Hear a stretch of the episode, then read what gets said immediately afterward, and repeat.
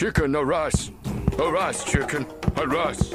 It's not a bird, it's not a plane, it's Superhero Slate. It's a modern podcast where we talk about everything that's great, like movies, TV, superheroes.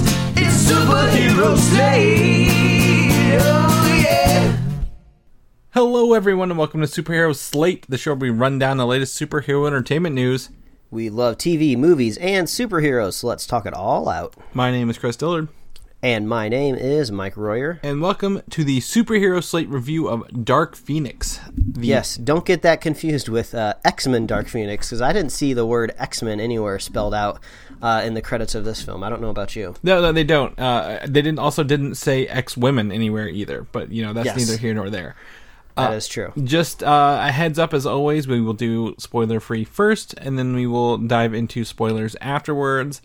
But judging by the early box office numbers, no one's going to listen to this or watch this movie. So yes, unfortunately, the headlines were telegraphed months weeks ahead of this movie. I've been seeing lots of down in flames, bursts into flames at the box office. So that's all just speaking towards the amount of money this movie made, not really towards the reviews, but we'll get into that here once we start talking about the film. But not all that surprising. Not a lot of people were looking forward to the movie, so I'm not surprised a lot of people didn't rush to go see it. So it's tough out there. I mean, my movie theater, it's a smaller theater, just 8 screens.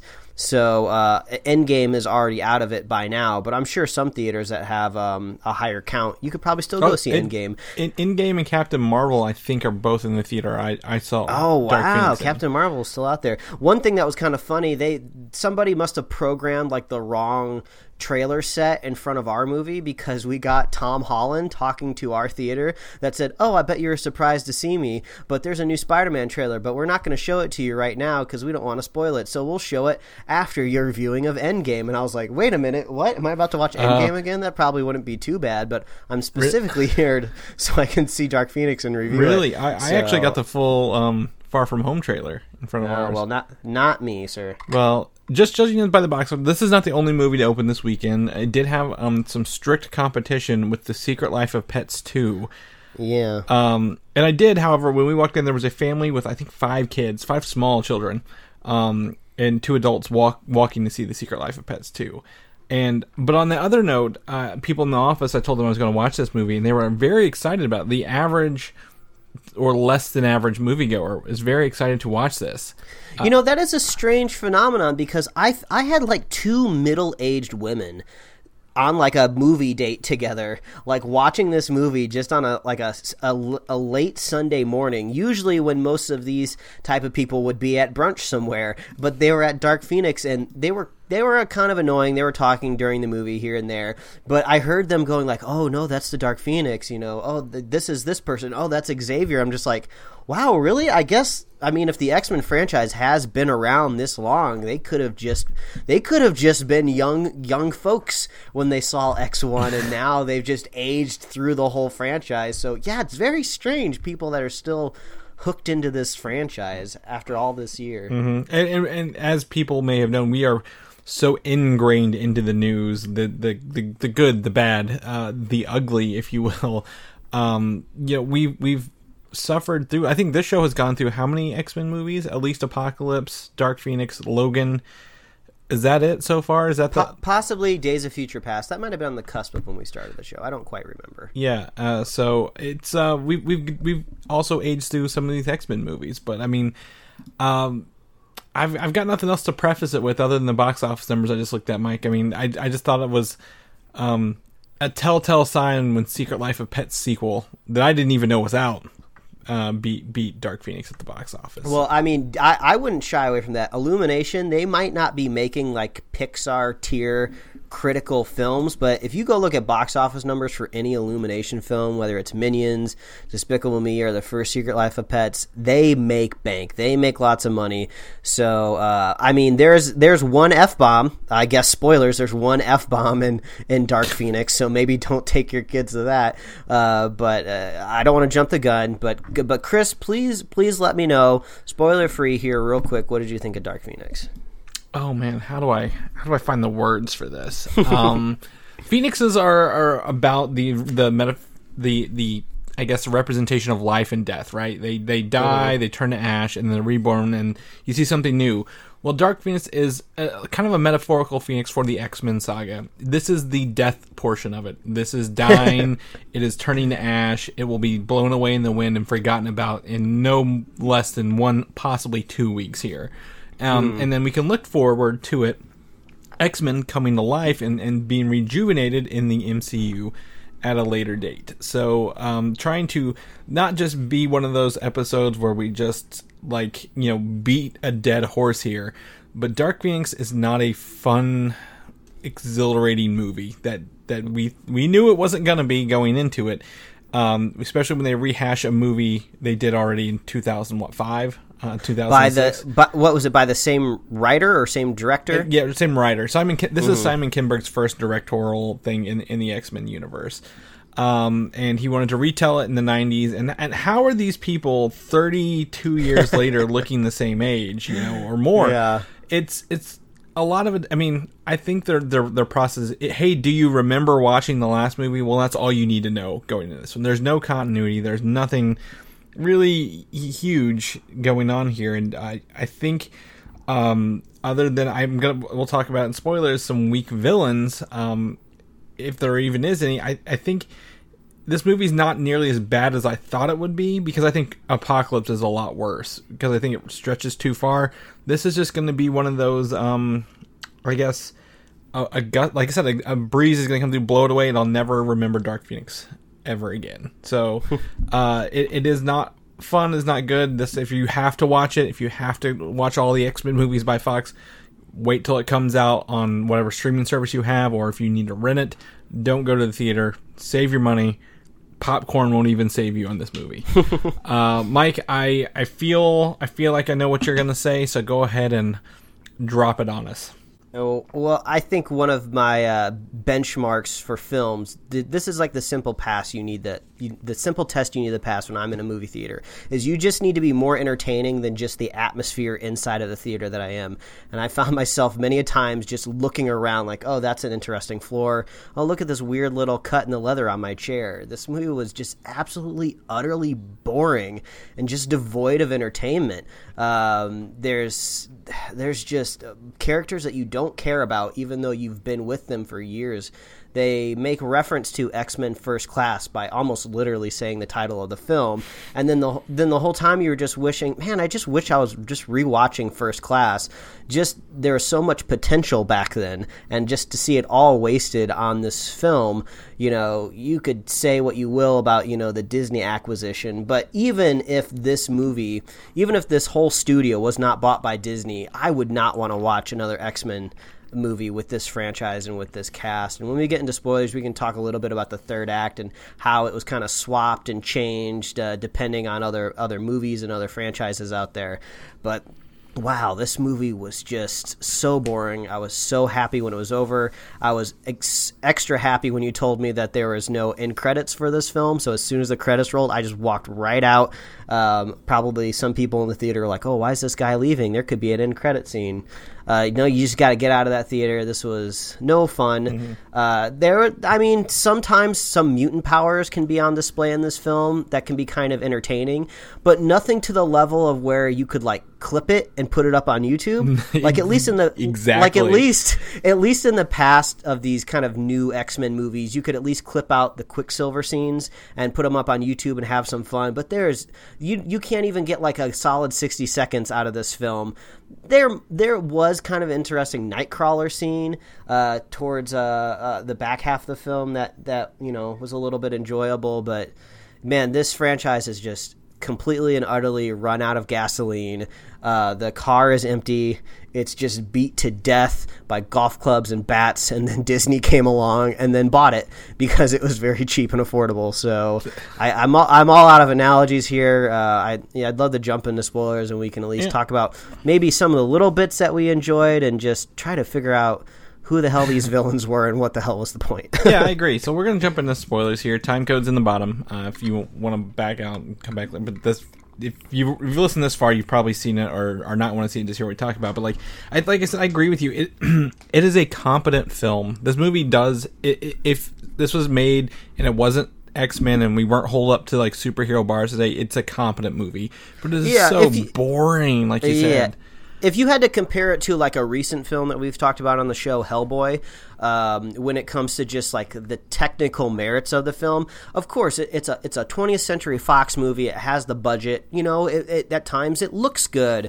The effects are good. Some of the costumes can be kind of interesting. You know, Hellboy just had like technical issues and like ADR. This doesn't have those problems. This just has a complete utter lack of interesting story with the movie. And Jessica Chastain I was expecting for some sort of like cool mutation or reveal of her alien body at the end, because when they introduced the aliens at the beginning, they were kind of interesting and kind of creepy since they were kind of the color of the trees that they were emerging out of. You almost had to squint at the screen, be like, oh, what are those? Oh, that's actually kind of creepy. What's going on here? And then you really never see them again at all through the film, and it's like the whole time I was like, wait, these were supposed to be Skrulls at one point in time, weren't they? Well, may I? They had the same powers as Skrulls. They had the same look when you briefly see them as Skrulls. The only time they're mentioned as a Dabari, and that character is called Vuk, is literally in a foreign language, which could have been originally filmed as Skrull language. Yeah, that's true. And literally, they could be any shape-shifting alien. I think that's what it was. They were like, we're Skrulls, we're filming the Skrulls.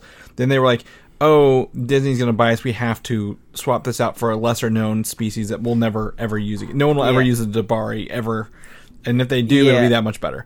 And I don't know how much of this is rumor or if it's provable anywhere in a court of law, but I was seeing some people online saying that the third act of the train scene, a lot of these interiors of the train scene were actually supposed to be taking place inside of spaceships, like out in space. And Jean Grey was supposed to be going like all Phoenix Force crazy and basically pulling a Captain Marvel and like flying through all these ships and blowing them up. And, you know, and when Captain Marvel was coming on the scene, they decided to change things up. I don't know how true that is, but, you know, after knowing that this third act was entirely changed in reshoots, it does make me wonder, like, do you just totally throw everything out you had in the third act? Or maybe you can reuse some of those interiors, you know? It would not have saved the movie if it had left the original one. Like, there's nothing by this point. It like you're already kind of checked out. You're like, I'm not invested. Again, Quicksilver got knocked aside and was out the whole movie. Like, how disappointing is that? You're like, he's gonna get one good sequence, right? One good running sequence. Maybe he shows up in the New York or something. No, he's gone. He ran up some wood and got blasted aside. Same way he did in Apocalypse. Like, apparently the Phoenix Force moves faster than he does. And then what was it? Mystique. Jennifer Lawrence had a couple scenes at the beginning, and then was promptly impaled on a house. I mean, I guess it totally changes the story, but I would have been happy if Jennifer Lawrence just died in the spaceship at the very beginning, just so we could be rid of her. Like, she seemed to be about as tired of this franchise as we were. Well, she had to stay. Again, she had to stay around so she could say that she was part of the first class, Mike. I mean, if they didn't have that line, they couldn't reference that movie. Mm-hmm. Yeah, it's one of those things. A lot of this stuff didn't. I mean, I had enough bored time. I was analyzing this movie a little harder than I should have been. I'm like, if they were 30, if Jean Grey wrecked the car 32 years ago, why are they sneaking off in the woods to drink liquor out of a cup? Like, they're not 18. Like, I know they're supposed to look 18, but they're not. Yeah, I don't remember exactly what the math was, but I believe Xavier and Magneto are supposed to be in their like mid 60s by the time this comes. And what even is the point of setting this movie in the 90s? Really, you know, Kinberg should have just been more ambiguous about the time, and no one even would have cared, because no one even really cared about this movie to begin with. So I guess they kind of wanted to hook it up into the space shuttle endeavor to just kind of like give them a mission at the very beginning of the film, but nothing else about this film is 90s at all. Yeah. Most of the characters are just in either just normal, generic kind of always century appropriate clothes, or they're just in their X-Men uniforms. So nothing really anchors this to the 90s really at all. Can we talk about how they ended the last movie? One of the best parts about the Apocalypse, they ended in their cool uniforms, and they immediately went to the bland ass blue with the yellow X on them in this one. And I'm like, that's boring as hell. We don't see anyone else. There are no other mutants really at Xavier's party. Well, they introduced Dazzler. Dazzler's the only extra mutant they introduced at Xavier's Institute. She was the one singing and turning the light into sound in the light. Man, that should have been Taylor Swift. Well, but Taylor Swift would only do it if it was a proper MCU movie. She's not gonna lower herself for this. They're gonna save that one for the real thing. Magneto had a telepath and a guy who whipped his hair back and forth. Yes, he did. And then really that was, and then they fought New York, and then the mutants the king captured him, and then they were on the train. I was hoping Magneto was going to die. I mean, just because I don't care about any of these characters or this franchise anymore. So I was like, hell yeah, just do it. Kill Magneto, crush his head in. I was playing the new Mortal Kombat yesterday, and I was watching all of these like visceral kills and like finishers, and I was like, oh yeah, just like crush his head. You've already used the F-bomb. Just go ahead and really push this PG-13 rating to the edge. But then they copped out, and the helmet just splits open, and then everybody just gets tossed aside. That is like the number one way to neutralize any villain or any hero in the X-Men movies. It's just they get tossed against a wall, and then they're done for that action scene. You don't have to worry about them cropping back up. That happened every time. Every time. I do have to give James McAvoy props for his acting in this one. I mean, I did enjoy, like, especially like the really creepy scene where she made him walk up the stairs with her like telepathy kind of thing. I'm like, I just kept thinking of that game Quap on the computer. You hit the keys to make that dude sprint across the track. Yeah, that was kind of weird. And then the ending actually went the other way. I didn't think Jean would be good by the end and embrace her powers, but she did. They went all Captain Marvel on us. I mean, she powered up and made everybody turn to ash out of a la Infinity War. So, it's hard to like. It's hard to remember things about this movie. How it got from A to B. There's two things that I don't know if I can necessarily blame this film on necessarily, but they could have at least maybe attempted something else. The first one was Phoenix powers in general are just kind of boring. Especially when this whole universe of X-Men, everybody has unique, fun powers. Like, even though the dude with dreadlock whips is kind of just weird and goofy, at least it was kind of entertaining to watch him do it. Cyclops' beam was actually kind of cool. It seemed like it was really hitting some people with punches, and they didn't nerf it at all. Like, that beam, it seemed like if he could connect, that beam could have killed, like, Jessica Chastain, and the whole thing would have been over with.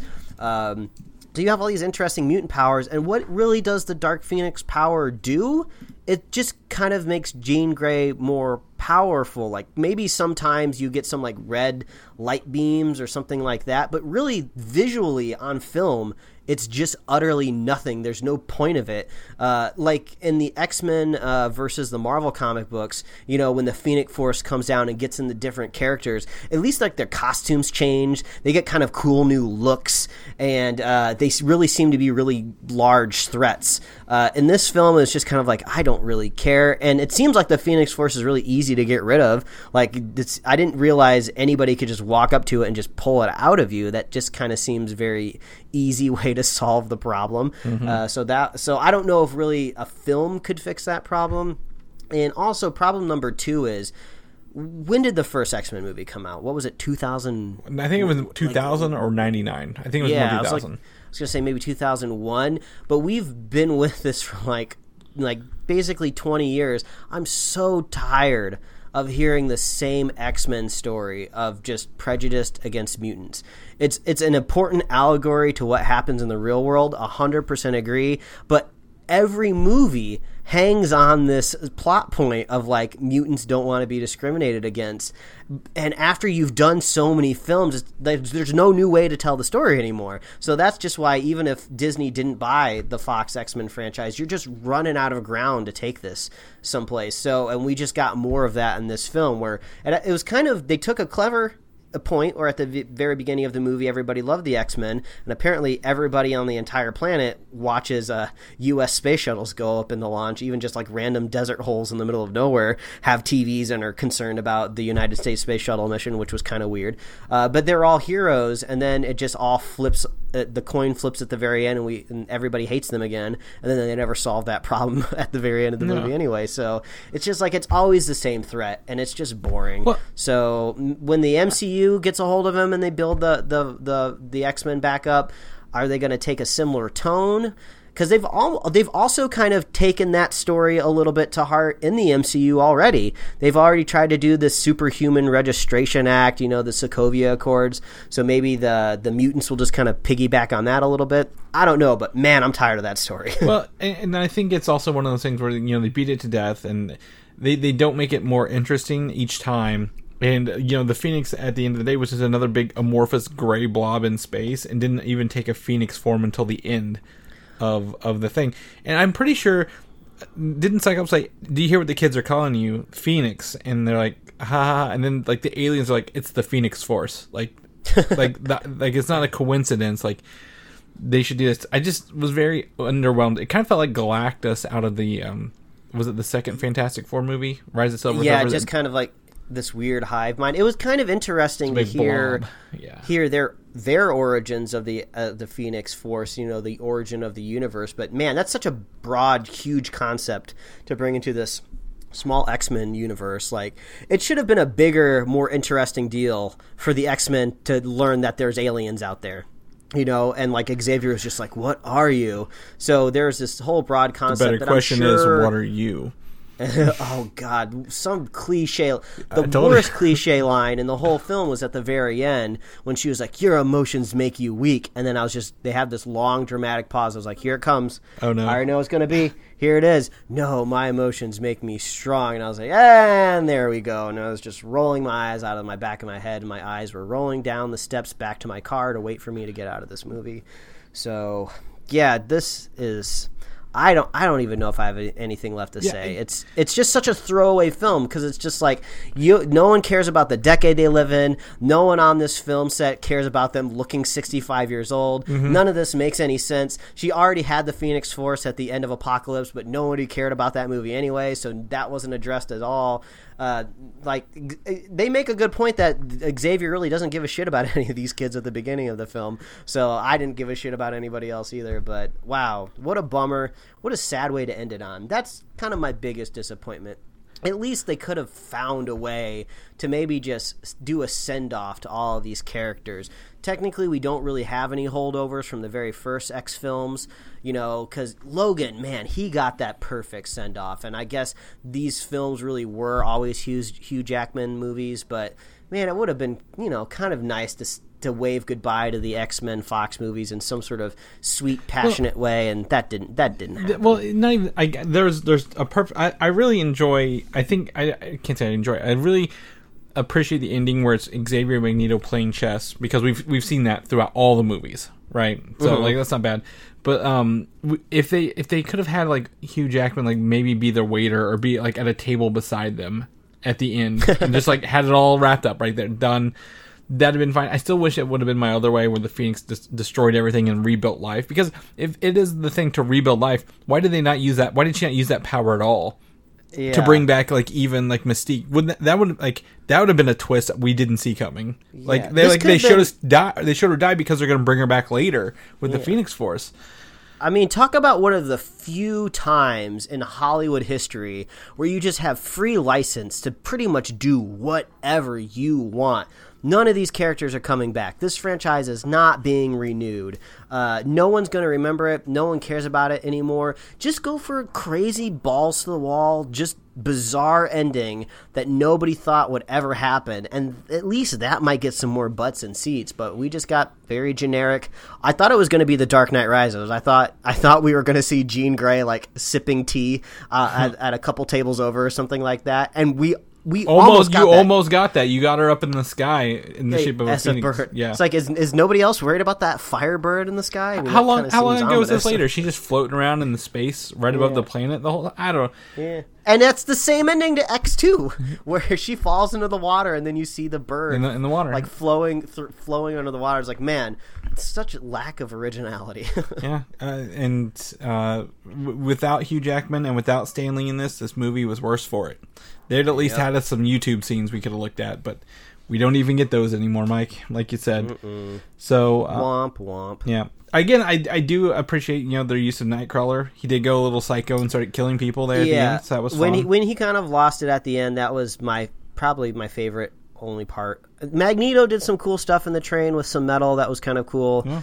But yeah, that's about it. The only highlights, really the only highlights, was Cyclops saying the F word just because it was funny and out of nowhere. Yeah. And then every once in a while you might get a cool mutant power. But even like, these are mutant powers. They're like basically fantastical things that humans can do. And Captain America, who just has a shield, does cooler things with throwing it like a boomerang than any mutant did in this movie with like an with like basically a superpower. Yeah. So I don't know what I can say anymore about this movie. I will add one more thing. Yeah, have you seen the South Park where Eric Cartman pretends he's a telepath and he's predicting where people are dying? Yeah. And he has the battle with the other telepaths in his house. That was Xavier versus Magneto's telepath on the street there. No effects, nothing. They're just holding their heads up to their hands, pulling Nightcrawler back and forth. I was like, that's funny. That's boring. I like that. Anyway, well, that is Dark Phoenix for everybody there.